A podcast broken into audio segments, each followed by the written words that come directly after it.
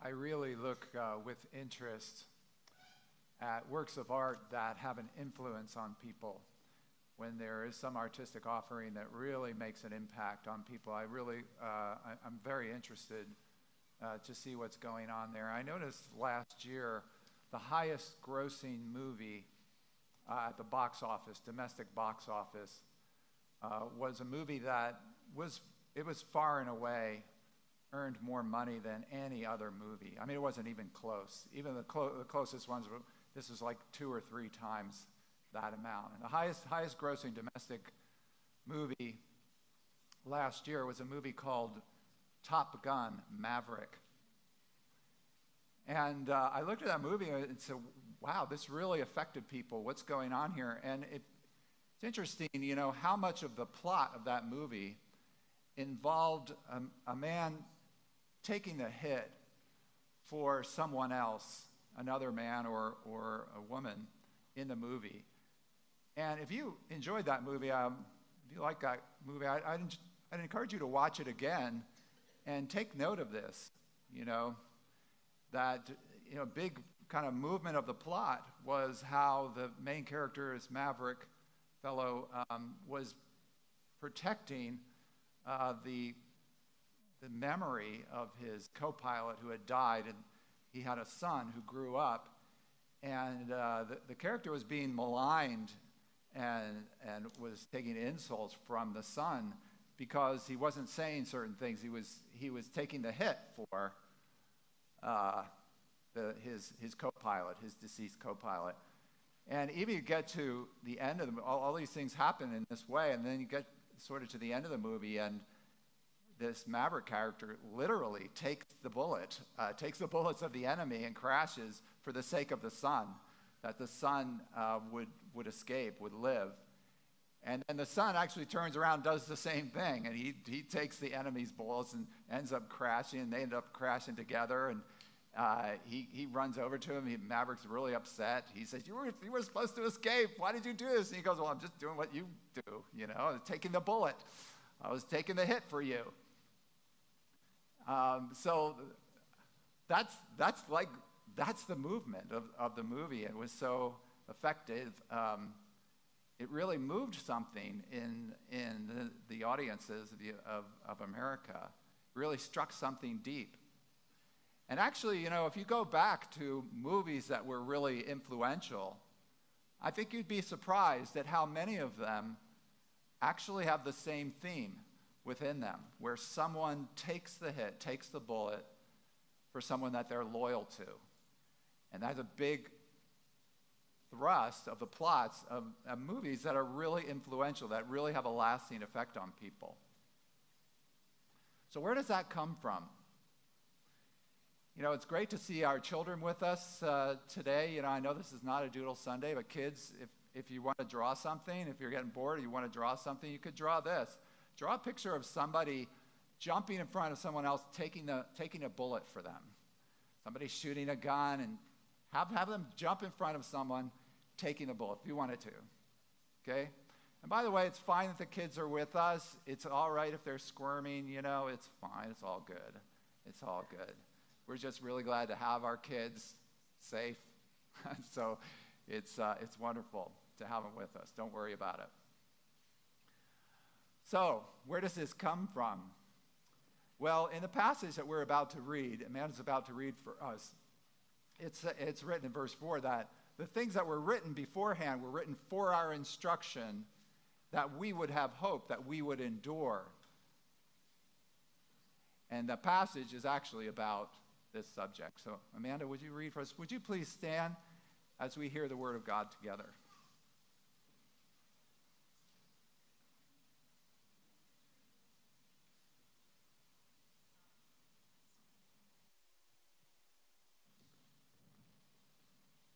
Got this? Yeah. I have a magic touch.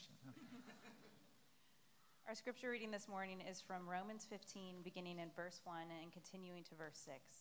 We who are strong have an obligation to bear with the failings of the weak and not to please ourselves. Let each of us please his neighbor for his good, to build him up. For Christ did not please himself, but as it is written, the reproaches of those who reproached you fell on me. For whatever was written in former days was written for our instruction, that through endurance and through the encouragement of the Scriptures we might have hope. May the God of endurance and encouragement grant you to live in such harmony with one another in accord with Christ Jesus, that together you may with one voice glorify the God and Father of our Lord Jesus Christ. This is the word of the Lord. Thank you. You may be seated. So, this is Romans chapter 15. And chapter 15, verse 1 of Romans, really begins a new discussion, a new topic, not unrelated to what went before, but Paul is saying something new here. How do I know that? Well, for one, he changes the words that he's using. Uh, this doesn't quite come through in the translation, but it, it actually doesn't say the strong and the weak here. It talks about the powerful and the powerless. He actually changes the terms here. He also changes the style of his writing. You see there's a first person plural there. He changes to we instead of you or they here. And I think what Paul is doing is taking a step back um, and saying, I want to I wanna talk to you about a bigger principle, a more fundamental principle. Why is this important? Because some of you might remember might be still thinking about what I was saying two weeks ago in Turkey, talking about the weak brother and the strong brother, and I was making the argument there that Paul is not trying to say that one is better than the other. Uh, and you might read this and say, well, it seems like here he is identifying with the strong, and, and, but it's really the powerful. Uh, in fact, if you look at ancient uh, manuscripts of ancient copies of the, of the letter to the Romans, uh, some of them have a doxology that actually separates chapter 14 from chapter 15. They take the doxology that is in our version at the end and they move it, and there's a, there's a kind of break between 14 and 15, and there's this doxology. So obviously they're thinking, those, uh, the people who had kind of edited that was, are thinking there's a distinction here between the discussions. And so, what I, what I would say Paul is doing here is he's taking this step back and saying, I want to talk to you about a bigger issue that's more fundamental to the Christian life, that is absolutely essential to what it means to be a Christian. So, what is it? Well, verse 1, it's this action of bearing others' burdens, bearing others. That, that word bear doesn't really come across too well in the English it, it doesn't mean endure or kind of tolerate. Like we read that bear with and we think, oh, tolerate my, you know, kind of tolerate what's going on with my brother. No, it's a very active verb. It really means to carry. When he says in verse 1, we who are the powerful, the really the powerful, ought to carry um, the weaknesses or, or says here failures, but it's really weaknesses or, or vulnerabilities or burdens of the powerless Okay? It's really an active process that he's talking about. It's more like Owen Pesnell and Ben Overby going over to Phil Diefenfender's uh, yard and shoveling dirt around, right? And, you know, literally carrying a brother's dirt around his yard, okay? It's that kind of image that should be in your heads. Okay, in fact, children, you could draw that as well someone carrying dirt around another person's yard. That's the image here. Who's it being done for? It's being done for one's neighbor, right? In verse 2. You shouldn't please yourself, but you should please the, and, and, seek to please your neighbor for your neighbor's good. And, you know, that should remind you of a saying. Does that remind you of any saying from Scripture? talking about not pleasing yourself but your neighbor. Does that remind you of anything? Verse from the scriptures, especially that neighbor part. Love your neighbor as yourself, right? That's what Paul is referring to. Actually, brings that up earlier in the letter as well. And that's a quote, you know, from the Bible. Love your neighbor as yourself. Kind of a fundamental quote. People associate it with Jesus, but Jesus actually is quoting the book of Leviticus when he uses it. it comes from Leviticus, where the scriptures say, Love your neighbor as yourself. And in Leviticus, the neighbor is somebody that you're in community with, someone that's part of the people that you interact with in, in your covenant. your covenant community. That's what the, the scripture in Leviticus is talking about. So we're talking about carrying something, a vulnerability, a weakness of the person in, in, with whom you are in community. Hmm? That's the issue. That's the, the principle that Paul is bringing out. And I think he's, he's trying to say, you know, I was having this previous discussion, it's related to this, but really this is a larger principle about what it means to be a Christian. This is a fundamental of Christian living. And so he's making this broad and crucial point for their church. So they could have a church where these strange Gentiles and Jews actually live together, actually are one together in unity. The great novelist George Eliot comments on these two verses in, uh, in her novel, Adam Bede. And the character, she has a character say that there is a text that wants no candle to show it. It shines by its own light. There's a text that wants no candle to show it. It shines by its own light. In other words, she's saying that this text is just so obvious what you what you're supposed to be doing, and it's so so obviously a part of what it means to be a Christian that it really needs no commentary on that.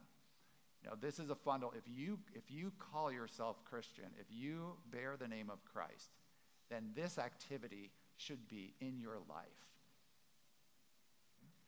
That's Paul, the point that Paul is trying to make here. And then he goes on to illustrate it in verse 3, right? Preachers of Iron Works Church, take note. If you have a principle that's important, that's significant, you illustrate it, right?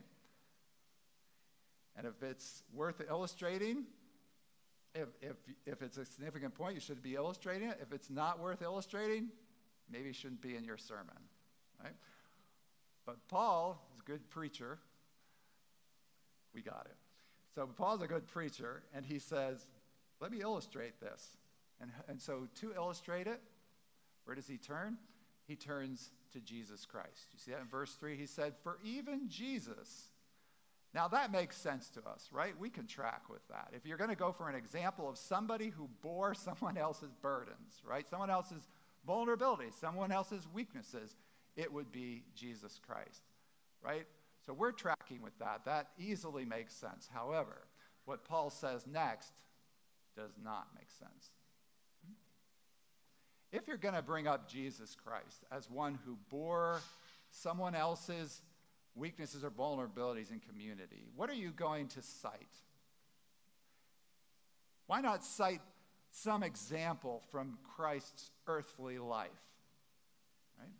Paul knew Christ's life, didn't walk with him, but by this point in his ministry, he certainly had many communications with people who did. He knew the story of Christ's life, he knew the stories that he could draw on.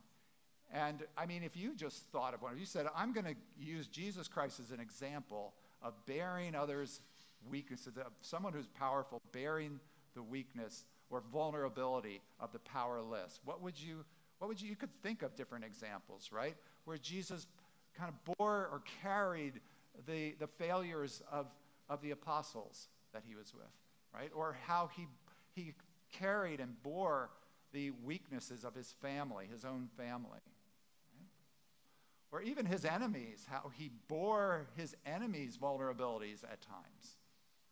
You can think of a lot of examples, couldn't you? Does Paul think of, does Paul go there? Does Paul mention these? No, he does not. How about the cross? How about Jesus' sacrificial atonement, right?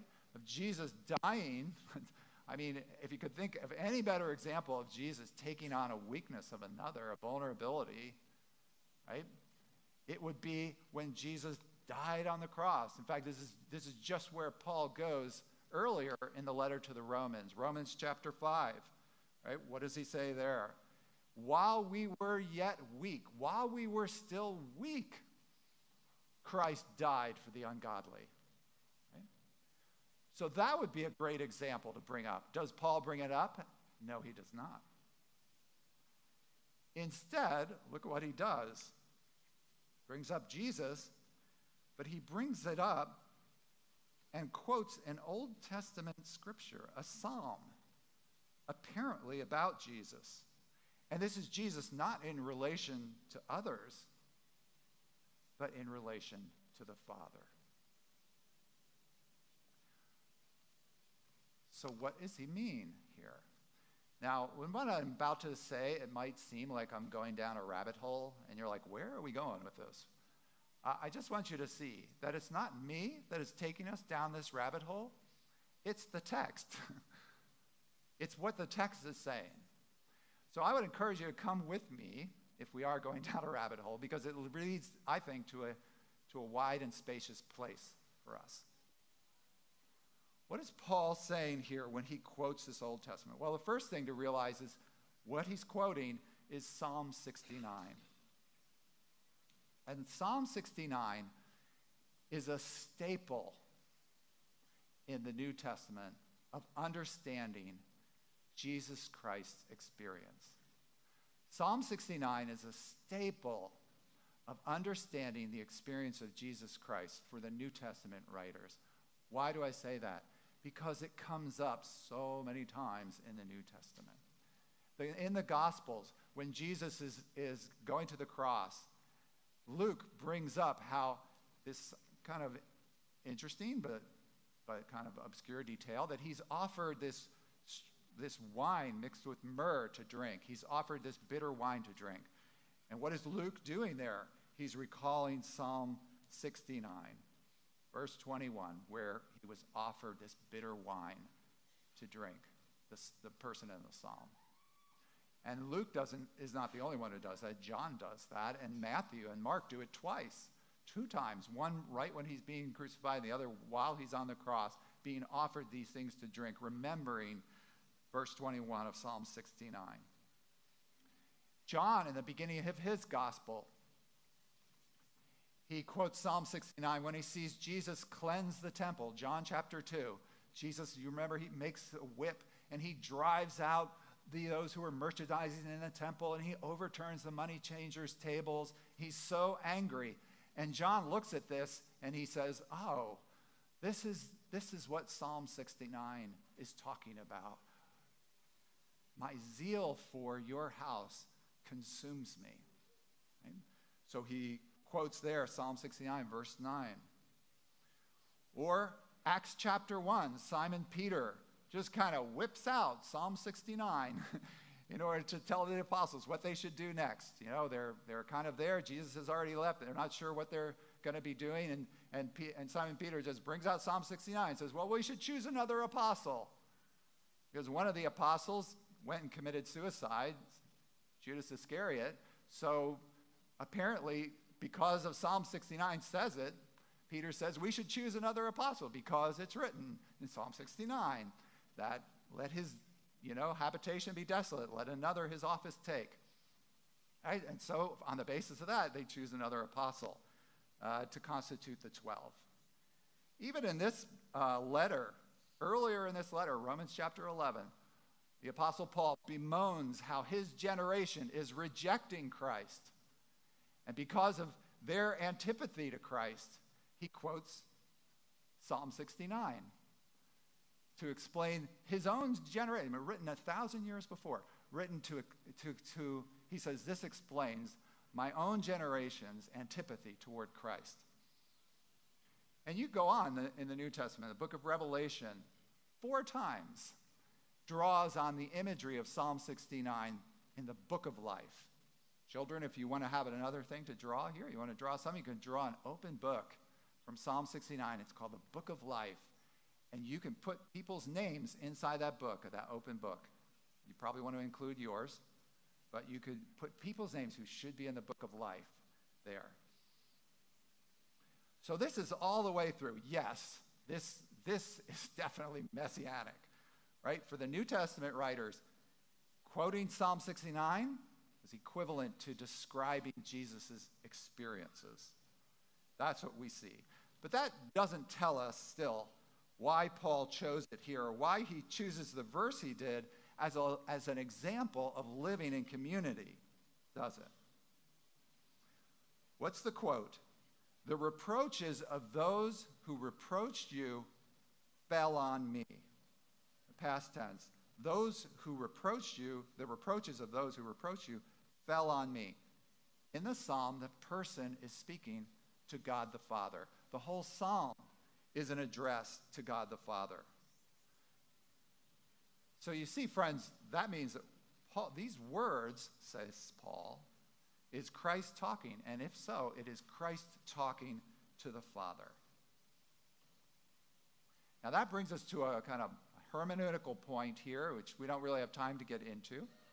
But it is, uh, it's something to note that the, the early Christians, including the New Testament writers, often looked at what was written by the Old Testament prophets as actually describing conversations at times between those people in the Godhead, those persons in the Godhead. And there's been good scholarship done here. I especially want to cite Matthew Bates, an excellent work in demonstrating this, what he calls prosopological exegesis. It really helps us see that many times the early Christians, including the New Testament writers, would look at these characters and say they're not actually just describing their own experiences. The veil has come back, and we've actually entered into eternity. And what we're getting from them is a conversation or dialogue, an intertrinitarian dialogue. They're not describing, the writers aren't describing their own experiences. Like when David, especially David, sometimes when he says things like, the, the Lord said to my Lord, Sit at my right hand. Well, that's not anything in David's experience. What are we reading there? We're, we're actually getting, getting a glimpse into eternity and a conversation. This is how the, the New Testament writers often speak of what's going on between these persons of, of the Godhead in eternity. And that explains why Paul here in, uh, in quoting Psalm 69 goes right to Jesus doesn't talk about David or his suffering. He just says, you know, Jesus himself did not uh, please himself, but instead, and speaks the words of the psalm The reproaches of those who reproached you have fallen on me. So that helps us understand. And what Paul is saying here is that David was speaking prophetically in the person of Christ. We're getting his actual words to the Father. Now, you could try to say, well, this something else seems to be going on. Maybe Paul is just thinking about the cross. Um, and this is one of the things that happened while Jesus was on the cross. He was bearing other people's reproaches against God on him. But that doesn't really make any sense. And if Paul wanted to say that, there are plenty of other things he could say. Just like I said before, he could, he could talk about us Christ bearing our reproaches, bearing God's wrath against us, you know, bearing our weaknesses. But he doesn't say that. Um, there are other things he could quote from that psalm that would get that idea, be closer to that idea. But no, we're, we're being directed into the community within God. And this is not unusual for the book of Romans. You see, uh, you recall when we've seen that the the Trinity is in Romans, not maybe in the full, full orbed doctrine that we later came to understand, but these triads, these different persons of the Trinity brought together. Remember, we had our triad in, in Romans contest, and Teresa and Terry found 15 different places where the different persons, all three persons, are brought together uh, and in, into view for us in 16 chapters, 15 times in 16 chapters. So certainly the Trinity is part of what Paul is revealing to us here. Even in verse 6, you notice the Trinitarian relation of Father and Christ are highlighted God and Father of our Lord Jesus Christ. So, what we're getting here is this interaction between persons of the Trinity Christ remembering to the Father what he did for him in the past tense. So this is, this is David, a thousand years before, being shown in eternity what Christ is saying as he looks back on his life. Now, friends, this is, this is cosmic, right? We can't really enter into the, all, the fullness of God, right? Their love is perfect, all human thought transcending. But this act of Christ and these words of Christ show us something. what does he say? I want to take your insults that are due to you and receive them instead of you. So, what's he talking about? What did he do? You know what he did? He took the bullet. He actively took the bullet for the Father. If this is Jesus Christ and he is addressing God, he's saying that the reproaches that, that men made against God have fallen on him. They fell on him. And you know, that word reproaches is the same word used in the Gospels to describe what the robbers were giving Jesus who were crucified on either side of him. Remember when Jesus was crucified, there was one robber crucified on the left, one on the right, and they reproached him because they were all they were having a hard time they were all suffering and they knew they knew he could deliver himself and them along with them from this excruciation and yet he wouldn't. He didn't. They knew he could and they wouldn't so they reproached him. They screamed at him. They yelled at him how could you? Why don't you? and and insulted him. But what was really going on there, you had two people who did not like the way their life was going, the way their life had turned out, and they were angry. But they were, their gripe wasn't really with Christ, it was with God, wasn't it? Their life was not what happens when people get their life doesn't doesn't go the way they know it should go. Their anger is really against God. But people don't really, it's embarrassing to shake your fist at God. So they look for other targets. And Jesus was, there, was the representative of God there, and so he became the target. And so all of the wrath, anger they, they felt, which is really not rational, right? God, who is only good to us and just to us, does not deserve our anger, but sometimes we are angry at him. And when people are angry at God without faith, without faith in his goodness, and they want to shake their fist at God, Jesus is the target. That's what we see in the robbers. It's very typical. So they're cal- all the calumnies of, of humankind directed in these, from these robbers in him, but also in the other things that go on. You think of the crown of thorns, that mocking crown of thorns put on his head, the buffeting of his skull, the bludgeoning of his skull, the, the, the mockery that he received on the Via Dolorosa. All of the things that, that the calumnies and the, and the sarcasm, the sarcastic sign they nailed above his head. What is these are expressions of people's anger against God that are falling instead on Christ. And children, if you want to draw something here, you can you can draw this. You can draw Jesus getting mocked in one of these scenes. This is what he was doing. And recall verse 1 to bear is an active thing, it's an active verb. He signed up for this. Jealous for God's honor, jealous for the Father's honor. He signed up for this. And that's why, friends, you have all these great all the movies that are so impactful have this theme in it. And this is why Paul brings it up as a fundamental of the Christian life, because what we're getting is something that proceeds out of the processions of God themselves.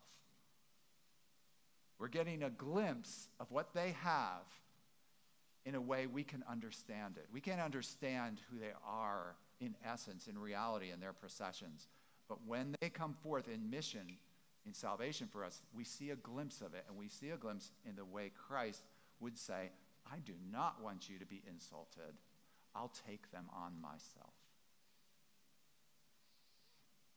We can know the reality of what they have, but what we can see in terms we can understand in our minds and our hearts is this.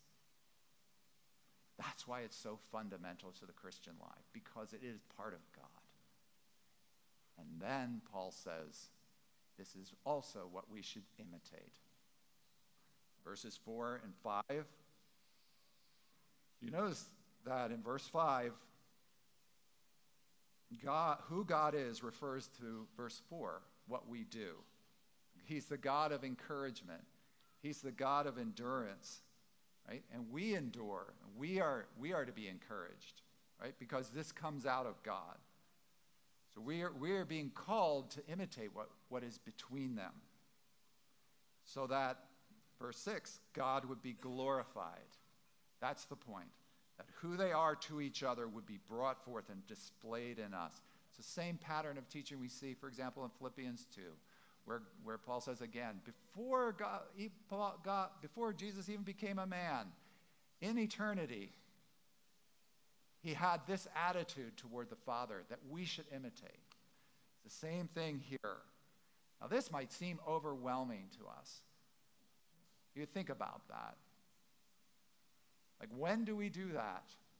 But Paul is saying this is a fundamental. If we are the powerful, to bear with, bear for the powerless, to take on their vulnerability, their weakness of the powerless. This is what it is.